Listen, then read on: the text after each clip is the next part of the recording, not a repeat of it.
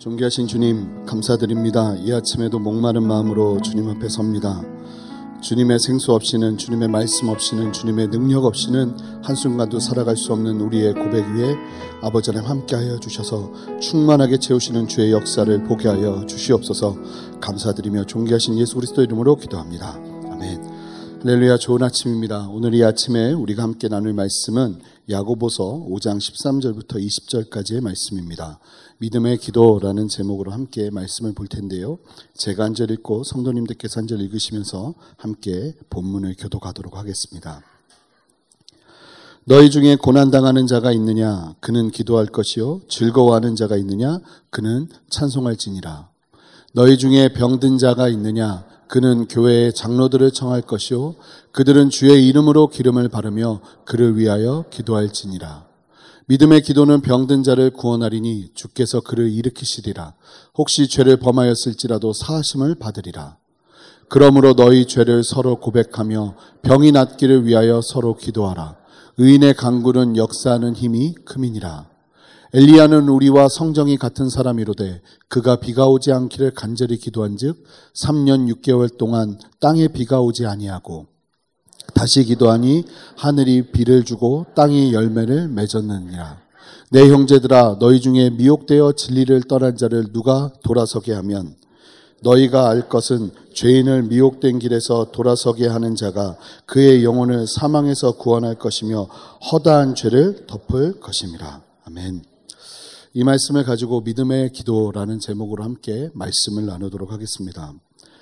야고보는 어, 지난주 그리고 지난 어, 어제의 본문을 통해서 성도님들이 고난 속에서 인내하며 결국은 얻게 될 영광스러운 결말을 믿음으로 바라보며 이겨낼 것을 도전하였습니다.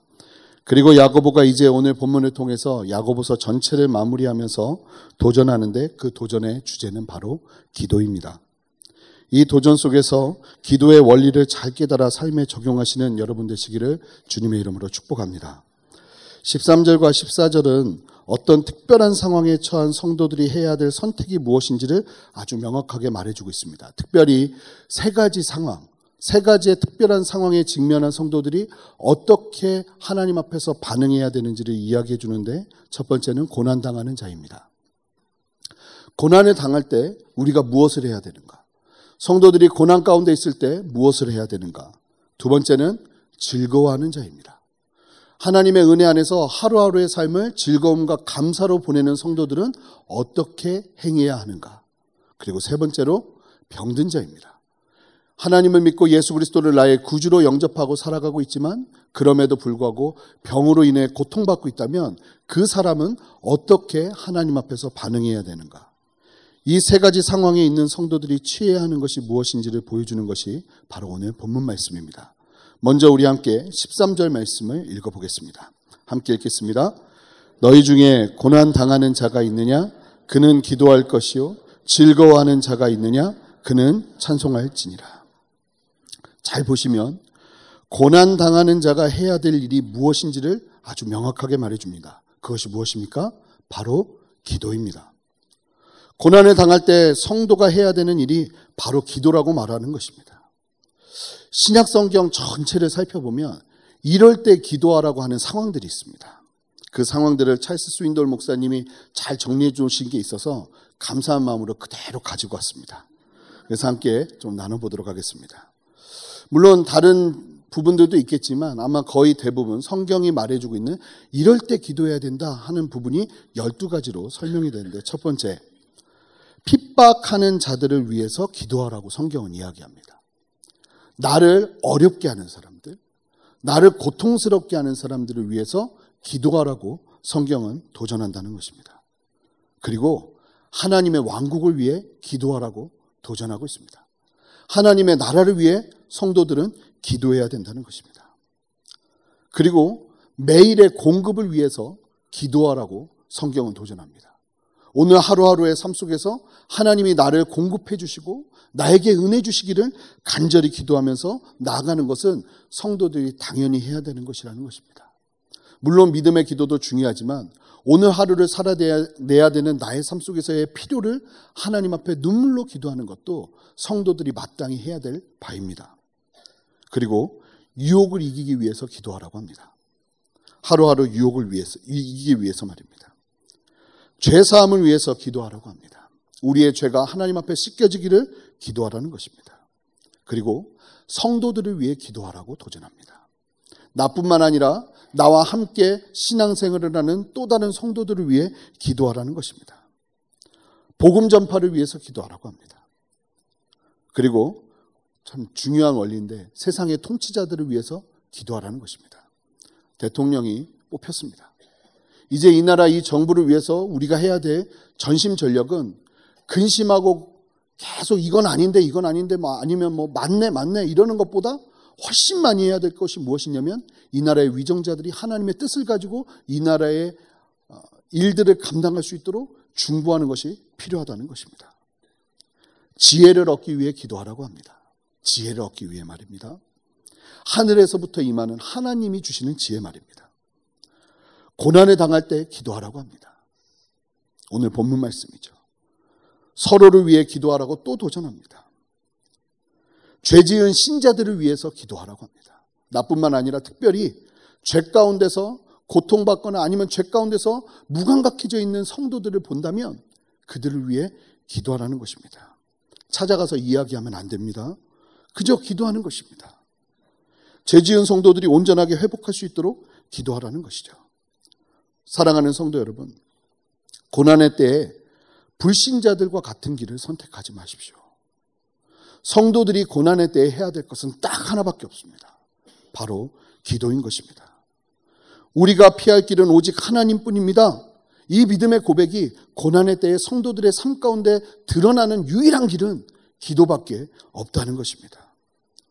믿음, 이 믿음이 그 앞에 엎드려 믿음으로 기도하는 것, 그것이 바로 우리의 신앙의 뿌리를 보여주는 것입니다.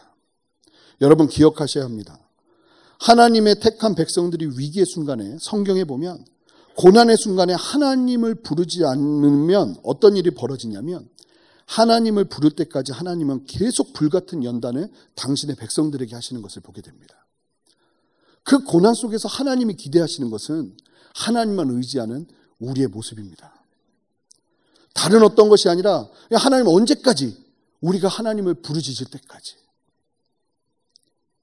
우리 안에 말씀의 능력을 믿고 이 말씀대로 우리가 엎드리고 기도한다면 주님께서 놀랍게 역사하시리라 믿습니다.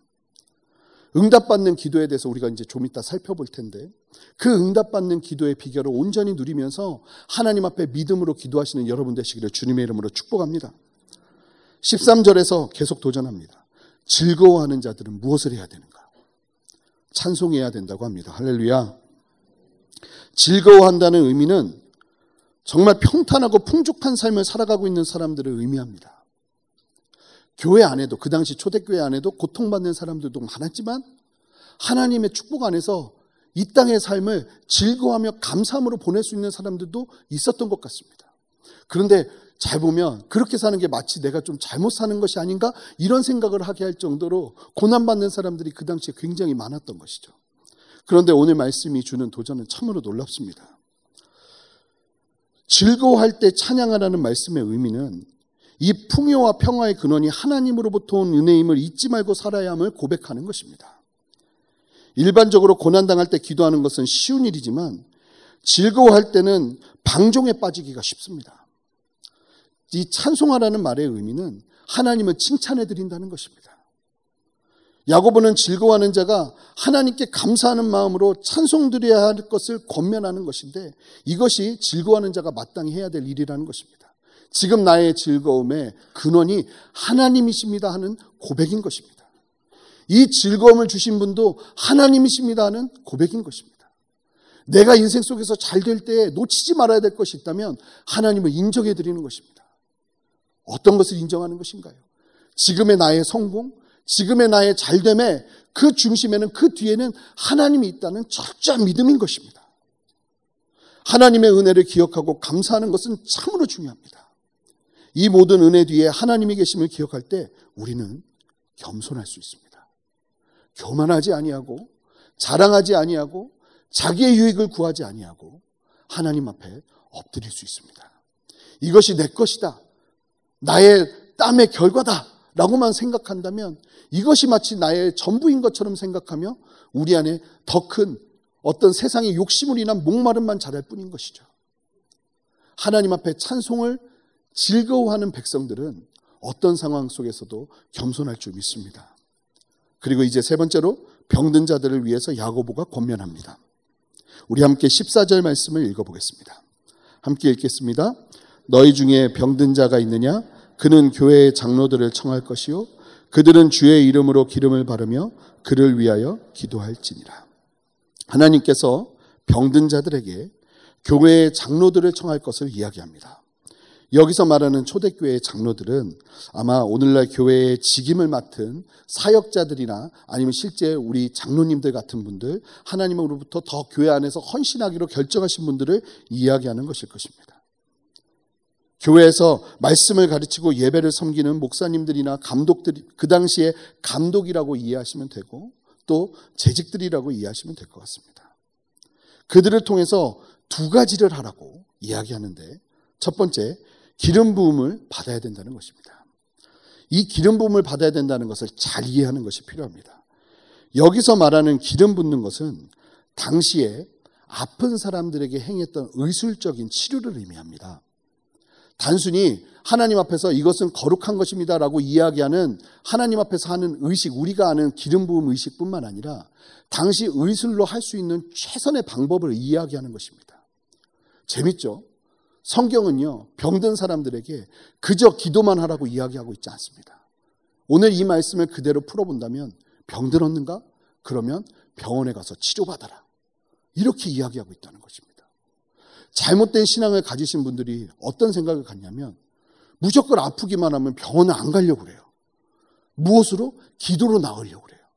하나님이 나에게 주신 신앙으로 나으려고 그래요. 그런데 오늘 이 도전을 온전하게 취하시는 여러분 되시기를 바랍니다. 하나님은 우리의 병을 낫게 하기 위해서 이 땅에 의수를 허락하신 줄 믿습니다. 그래서 신자들이 아플 때 병들었을 때 해야 되는 또 다른 중요한 것 중에 하나는 건강한 치료를 받는 것입니다. 좋은 병원에서 합당하게 치료를 받는 것도 신자가 해야 될 의무요 도리라는 것입니다. 그리고 또 다른 기름 부음의 의미를 우리가 아는 것처럼 적용할 수 있겠죠. 기름을 붓다는 것은 세상과 구별되어 하나님의 소유임을 선포하는 것입니다. 그리고 하나님의 깊은 역사가 그의 삶에서 시작되는 도구가 됨을 선포하는 것입니다. 주님께서 이 땅을 살아가는 우리에게 기름을 부으시는 것은 이제 이 세상에서 하나님의 소유로 살아가는 것을 의미하는 것입니다. 그런데 병든 자들은 기름 부음을 받으라고 말하는 이유가 무엇일까요? 이런 거예요. 하나님의 소유이고 하나님이 사용하셔야 되는데 병이 들어서 사용에 제약이 된다면 당연히 잘 고쳐서 사용해야 되겠죠. 하나님께서 고쳐주셔야 될 이유를 명확하게 가지는 인생이 되라는 것입니다. 하나님 왜 나의 병을 낫게 하셔야 됩니까? 하나님을 위해 쓰임 받으려면 이 병으로는 내가 쓰임 받을 수 없습니다 하는 고백인 것이에요. 하나님 나를 거룩하게 구별하셔서 하나님 나의 병을 낫게 하셔서 하나님의 영광을 위해 나를 사용하여 주십시오 하는 믿음의 고백이라는 것입니다. 참으로 하나님께 기도함에 있어서 명확한 이유와 명분을 가지고 하나님께 구하는 모습을 보이면 그것이 얼마나 하나님을 실제 상황 속에서 역사하시게 하는지 모릅니다. 두 번째, 기도를 받으라고 합니다. 몸이 아플 때 병원에 가는 것도 중요하지만 그것만큼이나 중요한 것이 기도를 받는 것입니다. 많은 성도들의 그리고 목회자들의 아니면 장로님들의 그리고 내가 사랑하는 믿음의 성도들의 기도를 받으면서 이 병이 낫기를 함께 기도하는 것이 필요하다는 것입니다. 제가 아까 조금 전에 말씀드렸던 것처럼 어떤 분들은 병원에 가는 것이 믿음이 없는 것처럼 여기고 또 어떤 분들은 기도받는 것에 대해서 굉장한 거부감들이 있으세요. 이것이 무슨 점치는 분에게 가서 이것이 맞냐 아니냐 하는 것을 묻기 위해서 기도하는 것이 아니라 이 기도 자체가 하나님이 역사하시는 힘과 능력이 있다는 것입니다. 그래서 몸이 아플 때에는 단순하게 그냥 의사 선생님을 찾아가는 것만 필요한 것이 아니라 우리가 함께 성도들이 기도하면서 이 병이 빨리 낫기를 간구하는 것 또한 필요하다고 도전하는 것입니다. 저는 여러분들의 인생 속에서 이 두 가지가 건강하게 균형을 이루시기를 주님의 이름으로 축복합니다. 병원도 가십시오. 그리고 기도도 받으십시오. 이 두 가지가 건강하게 우리 안에 있을 때 하나님이 우리의 병을 온전케 치유하시는 역사가 일어나는 줄 믿습니다. 그리고 오늘 말씀을 계속 보니까 응답하시는 하나님의 기도는 어떤 특징이 있는가를 설명해 주고 있습니다. 첫 번째, 기도의 요소에 있어서 반드시 필요한 것이 바로 무엇인가? 믿음이라는 것을 도전합니다. 우리 함께 15절 말씀을 읽어보겠습니다. 함께 읽겠습니다. 믿음의 기도는 병든 자를 구원하리니 주께서 그를 일으키시리라. 혹시 죄를 범하였을지라도 사하심을 받으리라. 여러분, 병든 자가 해야 되는 기도는 그냥 기도가 아니라 기도 앞에 아주 중요한 것이 붙습니다. 그것이 무엇이냐면 바로 믿음입니다. 믿음의 기도. 많은 기도가 있는데 믿음의 기도가 또 따로 분류가 됩니다. 많은 사람들이 기도를 하지만 어떤 사람들은 그렇다면 믿음 없이 기도할 수도 있다는 것입니다. 그런데 우리가 반드시 취해야 되는 것이 무엇이냐면 믿음으로 예수님을 붙잡는 것입니다. 믿음은 무엇입니까? 이루어지지 않았는데 이루어질 것을 믿음으로 바라보면서 하나님 앞에 나가는 것입니다. 잘 보면 성경에 마가복음 5장을 보면 혈류병을 앓았던 여인이 어떤 믿음을 갖냐면 낫지도 않았는데 예수님이 지나가시는데 내가 예수님의 옷자락만 만져도 낫겠다는 불같은 믿음이 일어난 겁니다. 그래서 이 여인이 어떻게 할까요? 진짜 그 믿음대로 더 바라지도 않고 예수님의 옷자락만 잡습니다. 그랬더니 예수님이 뭐라고 하는지 아십니까? 이 믿음이 없는 자요. 왜 옷자락만 잡느냐? 이러지 않으세요. 마가복음 5장 34절 말씀을 함께 읽어보겠습니다. 함께 읽겠습니다. 예수께서 이르시되 따라 내 믿음이 너를 구원하였으니 평안히 가라. 내 병에서 놓여 건강할지어다. 내 믿음이 너를 구원하였으니 다른 것이 아니라 어떻게 보면 이 말씀대로라면 예수님께서 능력이 뛰어나셔서가 아니라 예수님을 붙잡기만 해도 내가 낫겠다는 그 강한 믿음이 있으니까 그 믿음으로 말미암아 그 혈류병 앓은 여인의 고통이 사라졌다는 것입니다. 제가 좋아하는 한 목사님이 계신데 이분은 정말 밑도 끝도 없는 믿음의 소유자예요. 그런데 이분이 이런 얘기를 하는 거예요. 자기가 허리가 너무 아팠는데 기도원에서 기도하는데 새벽에 이렇게 막 기도하는데 해가 막 뜨더랍니다. 해가 막 뜨는데 갑자기 그 말씀이 생각나는 거예요. 그 마, 말라기서 말씀에 믿는 자에게 의로운 해가 떠올라서 치유하는 광선을 바라시리라 이 말씀이 떠오르면서 저 해가 뜸과 동시에 내 병이 나았다는 믿음이 불같이 일어나더래요. 그래서 막 해를 보면서 막 뛰면서 막 기도를 했답니다. 근데 문제는 기도가 끝났는데 허리가 너무 아프더래요. 허리가 너무 아프다. 근데 이분이 그 믿음을 가지고 막 기도했는데 허리가 너무 아픈데 여기서 멈춘 게 아니라 화가 나더래요. 분명히 하나님이 나에게 그 마음을 주시고 믿음을 주셔서 이제 난 낫는다고 믿고 하나님 앞에 기도했는데 왜 허리가 아프지 않은 것 때문에 하나님께 허리, 화가 나는 게 아니라 낫지 않은 상황 때문에 화가 나서 더 믿음으로 선포했대요. 하나님 내 허리가 나을 줄 믿습니다. 나을 줄 믿습니다. 나을 줄 믿습니다. 근데 어떤 일이 벌어졌을까요? 집에 돌아갔는데 그 다음부터 그 믿음대로 되는 거예요. 제가 예전에 설교를 해야 되는데 허리가 너무 아픈 거예요. 허리가 너무 아픈데 설교를 하러 올라와야 되는데 내가 이 허리가 너무 아픈데 어떻게 설교를 해야 될까? 그 차에서 내려서 여기까지 오는데도 시간이 너무 걸리는 거예요. 걱정이 너무 되는데 찬양을 하는데 이유는 모르겠는데 불같은 믿음이 막 일어나는 거예요. 찬양을 하다가 너무 은혜가 돼서 일어나서 손을 들기 시작했어요. 근데 한참을 찬양했는데 시간이 지나서 그제서야 깨달았어요. 어, 맞다. 내 허리가 아프지? 이 생각이 드는 거예요. 근데 보니까 허리가 안 아픈 거예요. 난 그냥 열심히 찬양을 했는데 허리가 안 아픈 거예요. 그래가 올라와가지고요. 10분을 나 허리 나왔다고 그 얘기만 했어요. 그럼 막 이렇게 뛰면서 막 얘기하고 나 지금 허리 안 아프다고 얘기하고 보니까 하나님이 우리에게 요구하시는 기도는 바로 이런 믿음의 기도라는 것입니다. 너무 우리 안에 믿음이 없어요. 긴가 민가. 그런데 사실은 우리가 기도하고 하나님 앞에 작정할 때 그것이 이루어지지 않는다 할지라도 항상 기도할 때 우리 안에 구체적으로 가지고 있어야 될 기본은 무엇이냐면 이 기도가 하나님 앞에 상달될 것이라는 믿음이에요. 이 믿음이 있으면 우리의 기도는 절대로 헛될 수가 없어요. 왜 증언부원이 나올까요? 왜 기도하는데 내가 무슨 말인지도 모르는 기도가 나올까요? 우리 안에 믿음이 있는 거예요. 어떤 믿음이요? 이 기도가 하나님 앞에 상달되지 않을 거라는 믿음. 기도를 함에 있어서 정말 중요한 것은 무엇이냐면 나의 기도가 하나님 앞에 들려진다는 거예요. 그 믿음이 있으면요. 우리의 기도는 절대로 헛될 수 없습니다. 만약에 우리가 드리는 예배에 하나님이 임재하신다는 진짜 믿음이 있으면 우리는 예배 때 허투루 예배 드릴 수 없습니다. 왜 우리가 예배 때 계속 어떻게 보면 우리가 소위 말하는 실패하는 예배라는 것을 드릴까요? 우리 안에 믿음이 없기 때문에 그래요. 내가 찬양하는 순간, 내가 하나님의 이름을 부르는 순간 주님이 내 앞에 계신다는 믿음이 있다면 우리의 예배는 그래서 결국 우리의 신앙은 믿음 싸움이라고 믿습니다. 얼만큼 하나님의 그 실제하심을 믿고 살아가고 있는가? 그런데 오늘 도전대로라면 기도에 믿음을 더하라는 것입니다. 그저 간구하지 말고 이 기도가 들어질 것을 믿음으로 그러면 어떻게 기도해야 될까요? 기도가 또 함부로 안 나와요. 아무 기도나 하는데 그게 다 이루어져 봐요. 그 얼마나 위험한 일이 벌어지겠어요. 영화를 보면 브루스 올마이티라는 영화가 있습니다. 이 짐 캐리라는 배우가 연기를 하는데 하나님이 하나님의 권능을 그 사람한테 줬어요. 그랬더니 말하는 것마다 다 이루어지는 거예요. 그랬더니 어떤 일이 벌어지냐면 온 세계가 다 난리 법석이 일어나요. 왜냐하면 말하는 대로 이루어지니까요. 그러니까 그다음부터 이 주인공이 어떻게 할까요? 함부로 말할 수 없는 거예요. 기도도 마찬가지입니다. 정말 하나님이 나의 기도를 들으신다는 믿음이 있으면 우리는 기도도 함부로 할 수 없는 거예요. 내가 잘못 기도하면 내가 저주한 저 사람이 어떻게 될지 모르잖아요.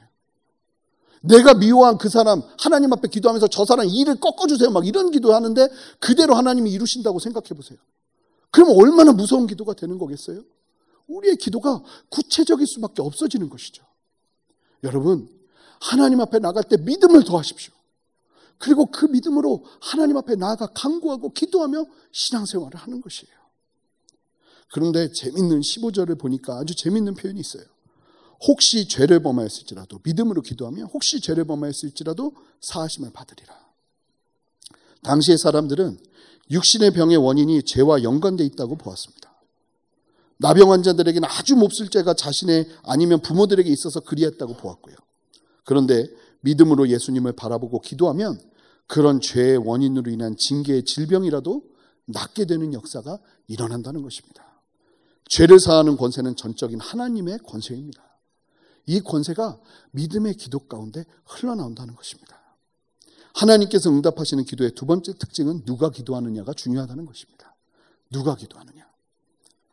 16절 말씀을 우리 함께 읽어보겠습니다. 함께 읽겠습니다.